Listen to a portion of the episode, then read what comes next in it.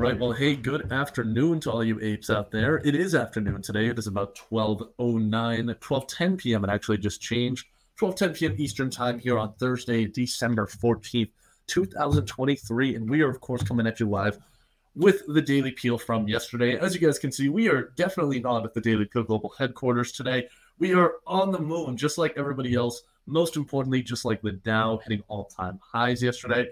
We're going to get into that in just a quick second here. Now, we're coming at you guys a little bit later on today, but uh, so let's go ahead and just take a quick look at how markets are doing so far here. I don't know why this page is loading, but looks like we're having a bit of a choppy session. We opened much higher, uh, starting to tick a little bit lower here, but that's not what we're talking about today. We are going to be talking about everything that was going on yesterday. Most importantly, of course, going to be that Fed meeting and the market subsequent reaction. We had a lot of movements from stocks going on as well. Let's go ahead and go back over to the newsletter so you guys can see what I'm talking about here. So, of course, we're going to start out with the FOMC holding rates just like everybody and their mother knew that they were going to do. So that was great to see. I mean, any kind of divergence from the expectation there probably wouldn't have been a great result. But either way, regardless of what happened with the Fed, Vertex Pharma, and US Steel, they were going to have a good day regardless. And we'll kind of get into exactly what was going on, why. Meanwhile, on the other side, another pharma stock, Pfizer, had a very tough day in Etsy. It's definitely not looking good over there, despite this being their busiest time of the season. We're going to finish off with some Bank of America data. They released a consumer checkpoint earlier this week as well. We'll go ahead and dive into that and figure out how much money we are all wasting together on our Christmas items and all that good stuff. Now, getting into some, uh, you know, index movements yesterday that occurred. Obviously, it was a great day following that Federal Reserve meeting. No surprise to see equity markets rise, but it was a bit of a surprise to see the Dow hit officially its all-time high yesterday, crossing the 37,000 threshold for the first time ever. This is kind of a like a 10-year view going back to uh, 2012 there. But if we go ahead and dig a little bit deeper, uh, by the way, guys, TradingView, great, great source to use for all your charting needs here. Uh, some good stuff. And as you can see, for the first time ever, just yesterday, we crossed above this 37,000 threshold. I mean, now I know that my Dow 100,000 hat wasn't a waste of money because we're clearly on the way there. Despite the fact that nobody should care about the Dow, it's only 30 stocks, it's weighted on price, and it's basically useless, especially in this modern age where we can do a lot better things like the Nasdaq, the S&P, the Russell 2000, and literally any other index that exists. But of course, pretty much every index got a bump from Jerome Powell and the Fed's extremely dovish commentary that we're going to dive into in just a quick second here. The S&P bumped 1.37%. Russell 2K led the day with a 3.39% gain. WSO Alpha even got in on the gains too. Uh, you know, I mean, getting gains yesterday though to get a uh, to use a great kind of uh, Forrest Gump quote, I believe getting gains yesterday was like hitting water when you fall out of a boat. So to see them rise only 1.46%, I mean, I definitely have some thoughts there. I'm sure you guys too. Feel free to let me know in the comments here, and I'll be happy to pass along to the team. We got some interesting movements from our treasury yields here too, as well. Obviously, those nosedived on the market's expectations for rates to be lower. Keep in mind that these treasury yields, particularly the two-year, are kind of meant as a forward indicator of where rates go. Um, not that they're meant like that, but that's how it ends up being. You know, bond traders, they're the smart money. They know exactly what the Fed's going to do, quote unquote. And so the two years is a great indicator for the direction in which markets think that rates are going to go. Two year broke below four and a half percent for the first time since about uh, July or about this past spring yesterday. And then the 10 year actually this morning did break through that 4% floor, trading in the 3.95 to 4% range. So it's great to see those going back down. Great to see that if you're anybody who wants to get a loan sometime soon, whether it's for a car, for a house, for uh, your bail bond, or whatever else it may be. It's obviously great to see that lowering costs there. Let's get into some banana bits that we didn't talk about. CNBC has diagnosed Jay Powell's uh, schizophrenia or whatever other issues he's got going on. They said why it's been so tough to tame inflation this time. Definitely go check that out. It's a pretty nice piece. Tesla was in some hot water yesterday. Shares still managed to gain because of the Federal Reserve's dovish commentary, but it was definitely not good news over at the headquarters down in Austin. They had to recall about 2 million vehicles due to feared autopilot induced errors. Some real, some just feared, but clearly regulators are definitely scared of uh, artificial intelligence, especially when it comes to vehicles that are moving 60 miles an hour on public roads, and especially when it has to do with Elon Musk. We know regulators aren't big fans of the $200 billion man, but either way, we'll see how that goes going forward. Oil prices uh, this is a great kind of study on using oil prices as an economic indicator, basically suggesting that when oil prices fall, it's actually not a recessionary view. Of course, the economic indicators are only right if they support your specific investment view. Everybody knows that. Uh, so definitely go check that out, but obviously only if it supports your priors. We don't want to be thinking uh, differently than what we already are here, right? I mean, come on. Moving on down below, investors are definitely hungrier for risk than my dog is for treats. Just to be quite honest with you here, we haven't been this hungry for risk in quite a while. Uh, but so it was a great kind of expose piece on investors gearing up their risk appetite after you know spending the past year and a half parking as much money as humanly possible into various cash funds.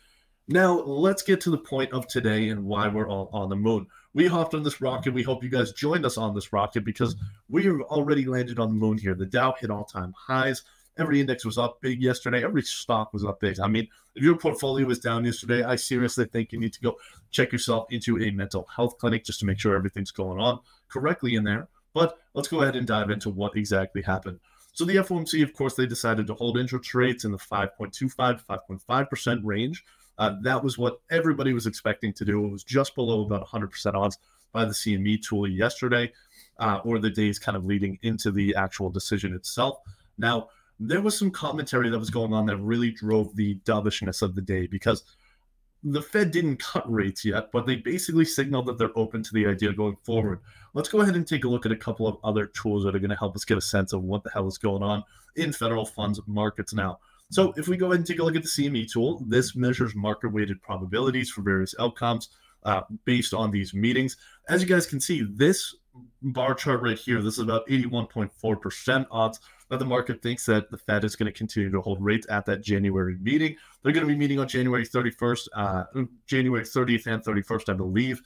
And then, as you can see, we're starting to get some probabilities for a rate cut. Right now, it's about one fifth odds for that to actually occur in January. If we go ahead and take a look at the March reading, things even out a little bit more. Now, they are definitely pricing in uh, more of a likelihood for cuts.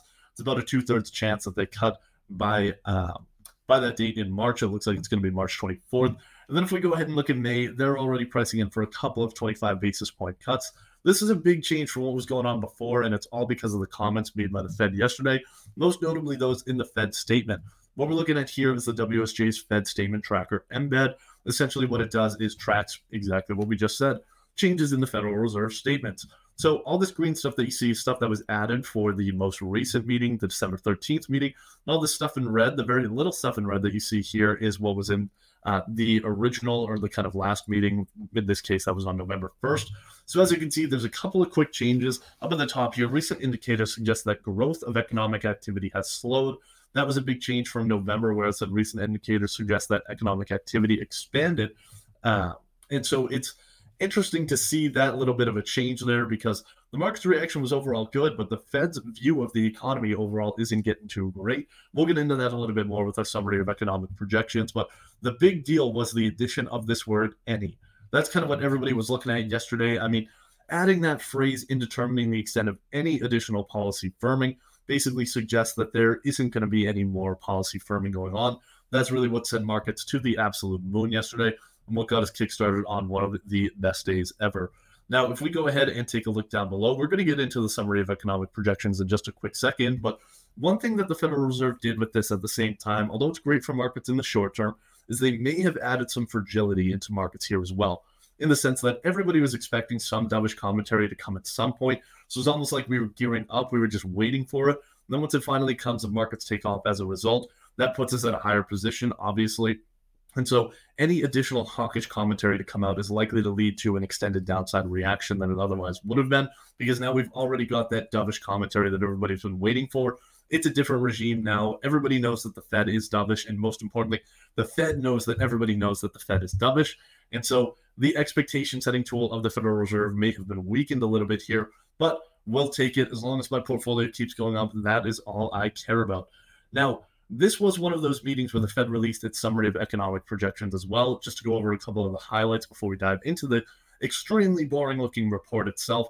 Let's go over some of the quick facts here. So, the model guess for 2023 US GDP uh, moved from the range of about 2.0 to 2.1%, much higher to about 2.6 to 2.7. That is great GDP growth for a country like the United States. We're at $25 trillion. That's a huge change. I mean, in pure dollar amounts there, that is an ungodly amount of money that none of us will ever come close to ever seeing in our lifetimes, unless your name is Jeff Bezos or Elon Musk. And I'm sure you guys are out here watching this right now. But for everybody else that's watching it, I mean, that's uh, not much for us to think about there.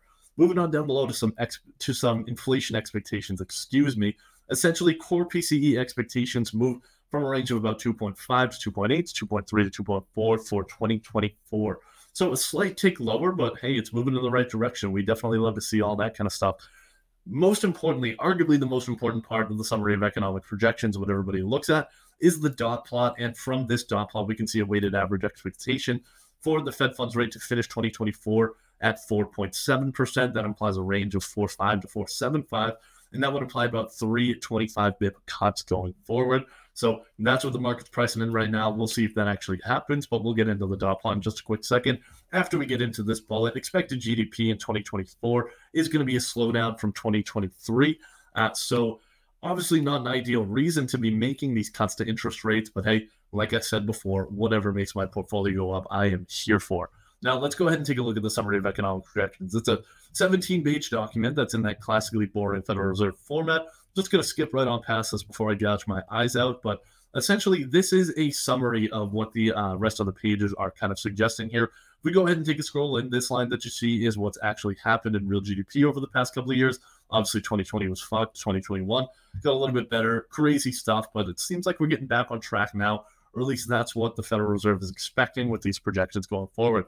So if we zoom in a little bit more, we can see this red bar in each one of these ranges is the median projection. The box itself is a measure of central tendency, so it's likely the 25th percentile and the 75th percentile ranges with that median plotted in between. And then those lines just show the maximum and minimum because of the 19 FOMC members, some of them are smoking meth, I'm pretty sure. And so they throw out some wild projections there. But just to keep us on our toes, it's all that fun stuff that we love to see. Now, as you guys can see, we're expecting some normalization in GDP going back down to that flat 2% growth. Same thing that we try to keep inflation at. We're expecting some normalization of unemployment as well, expected to tick back upward uh, in the immediate kind of near future. But nobody's really expecting a whole lot of volatility on this front. And the same is true for inflation, but it's basically a gradual tick lower with the final expectation of actually arriving at the 2% figure not expected until 2026. So if that's the case, that would suggest that the Federal Reserve certainly isn't too worried about inflation coming back out of nowhere and starting to surprise us once again.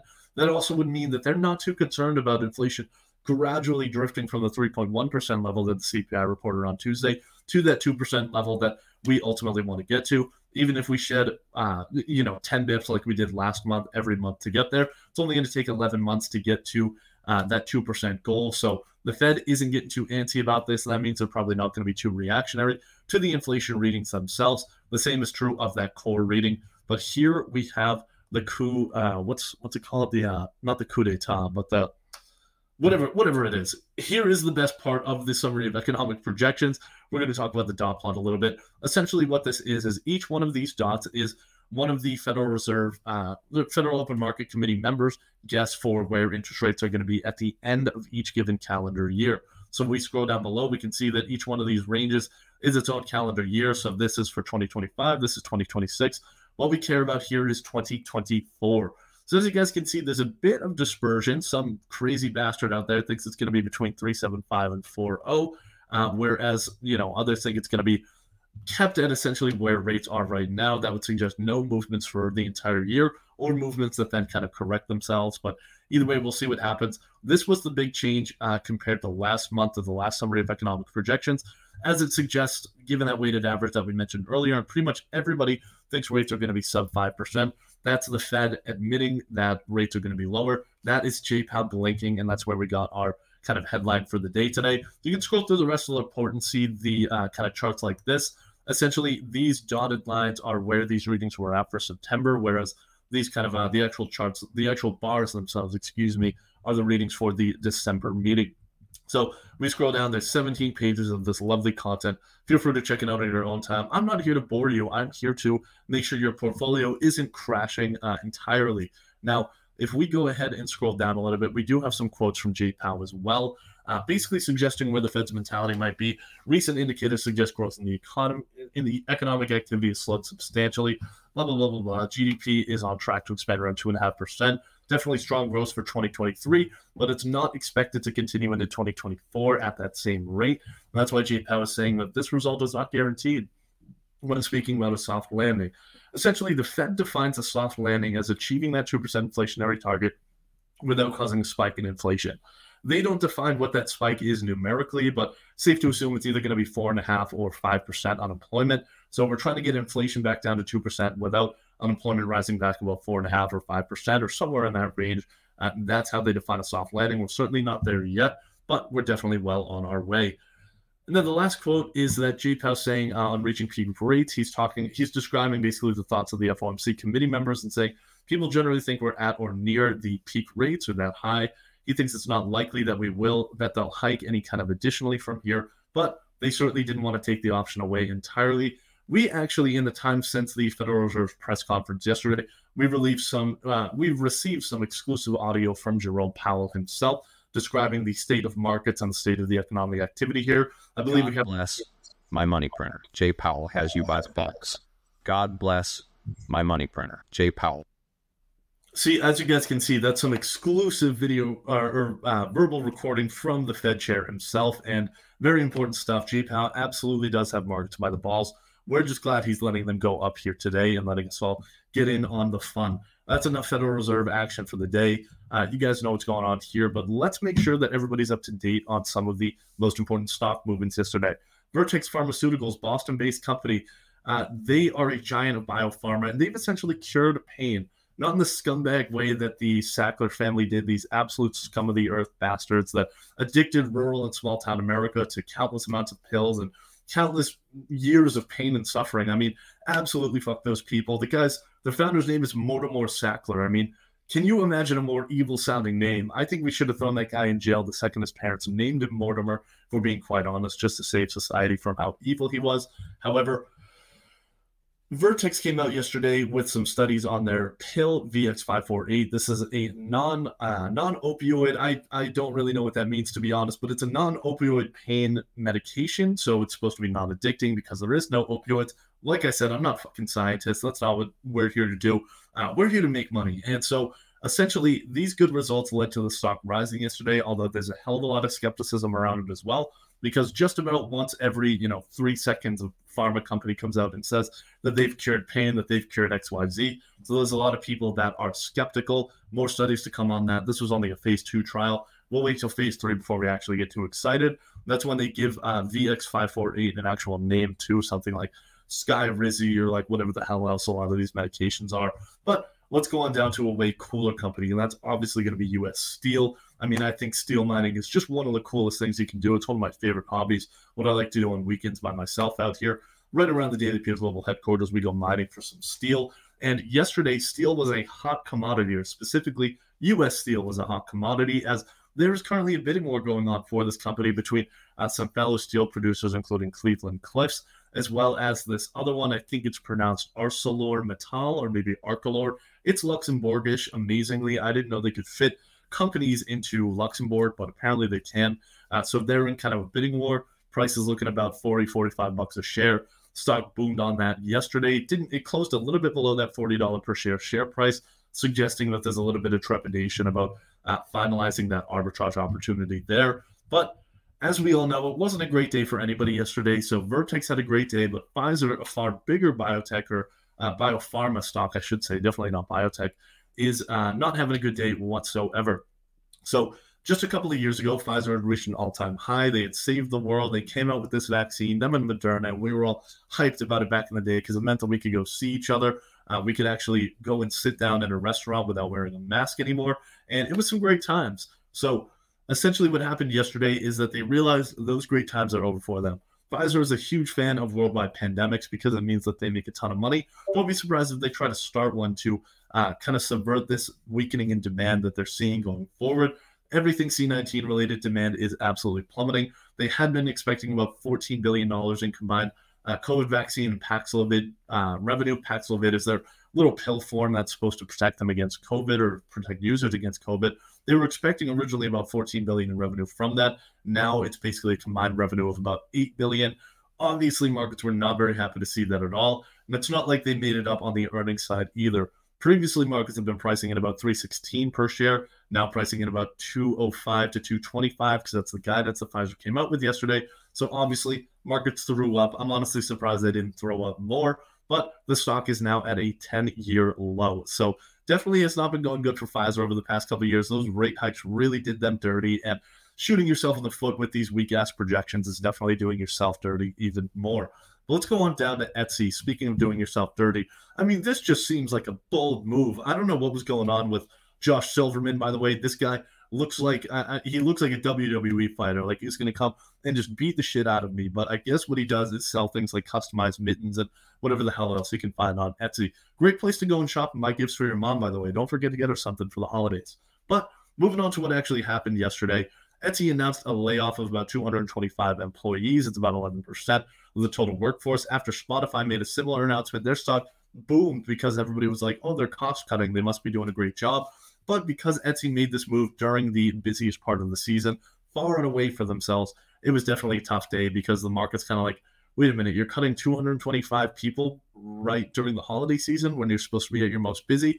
That's a little sus. So we'll definitely see what's going on when the actual earnings report comes out. I believe it's going to come out in the beginning of February here. It might be later on in January, but I'll have to double check on that. Either way, you should only be concerned if you hold the stock, and you definitely didn't want to hold the stock yesterday, down 2.16%. All right, so let's get into some Bank of America data as well here. The second most valuable bank in the entire world is Bank of America, giant in consumer and investment banking. And as a result, they come out not once a month with the consumer checkpoint report to dive deep into, into some consumer spending. I'm honestly surprised people don't pay more attention to this because consumer spending is what drives the entirety of the US economy here. So let's go ahead and see what they said. Essentially, spending hasn't slowed down yet, but they're kind of like it was almost as if the tone of the report was like spending hasn't slowed down, but like why hasn't it slowed down or when is it going to slow down? Or they couldn't really answer that. That's why they titled the report happy holidays question mark because it can't be a happy holiday without a 7 to 10% increase in year over year gifts under the tree. I mean i need a 7 to 10% increase in the s&p to have a good year definitely need the same for my presents under the tree as well don't think that I'm out here buying gifts for anybody. I'm just a receiver personally. Uh, so, you know, feel free to send us anything to the Peel Global headquarters. Please don't actually do that. But anyway, moving on down into what Bank of America actually said. Spending on holiday items is about 1% above last year this time. Total card spending about 0.5% up last year at about this time for this month. That's certainly a hell of a lot better than the 0.5% decline saw in the previous month being October. Uh, so moving in the right direction, but it is the holiday season. So can't exactly be too surprised on that front. There is the potential that people are saving in October to then go and spend in November for Black Friday and other kind of holiday shopping. But either way, researchers at this bank are pointing out that wage growth is slowing. They're pointing out that a whole lot of other costs are coming into play, like uh, child care, elder care, basically any kind of care about others whatsoever. If we could just stop caring about people, we could probably save a whole lot more money, but that's probably going to be tough. And then when it comes to the Gen Z and millennial cohorts in particular, a little bit of the Gen X as well, but nobody really cares about them. They're way too small to care about, to be quite honest. Those guys are going to be facing some student loan payments as well that could slow things down. They resumed in October and November for the vast majority of people. So Bank of America is saying just stay on your toes because we're not seeing spending slow down just yet, but we're also not seeing very strong growth. So it might be a little bit nerve wracking heading into the new year, especially when the Fed came out yesterday and said they're kind of expecting a bit of a slowdown going into 2024. The big question now is are you spending more or less money this holiday season? Great way to tell over general economic uh, kind of trends here is what are you doing in your own life? If you think you're rational or if you think other people are rational, then you must be too, and people might be following a similar kind of trend. What would happen if consumer spending rapidly declines? It's definitely not going to be good for the GDP. Most importantly, what's going to happen to my portfolio? I mean, that's the real thing that matters here. And then finally, of course, is a recession coming? If so, how long will it last? How deep is it going to go? Uh, how bad is it going to be? Do I need to start building a bunker now, or like what should we do here? If we do start building a bunker, however, we'll still be we'll be sure to let you guys know because obviously all you apes are going to be welcome. But before we let you go today, let's go ahead and check out what a wise investor said. Joe Terranova, buy high, sell higher. That's actually the name of a book that he came out with. I don't think that he's the first person to actually use that phrase, but that wouldn't surprise me from Joe. He's one of those CNBC anchors that is absolutely obsessed with himself, even more so than Jim Cramer somehow. Uh, he even has an ETF out there where the ticker symbol is literally Joe T go check it out. I mean, that's uh that is what it is. We'll leave things on that note. We don't want to throw out too much hate here on the Daily Global headquarters. But thank you guys so much for joining us here today. Definitely a fun week so far, and we got a lot more fun coming here tomorrow. We'll see you guys then. Thanks for joining us today, and happy trading. And thanks to you, my listeners at Wall Street Oasis. If you have any suggestions whatsoever, please don't hesitate to send them my way, patrick at wallstreetoasis.com. Until next time.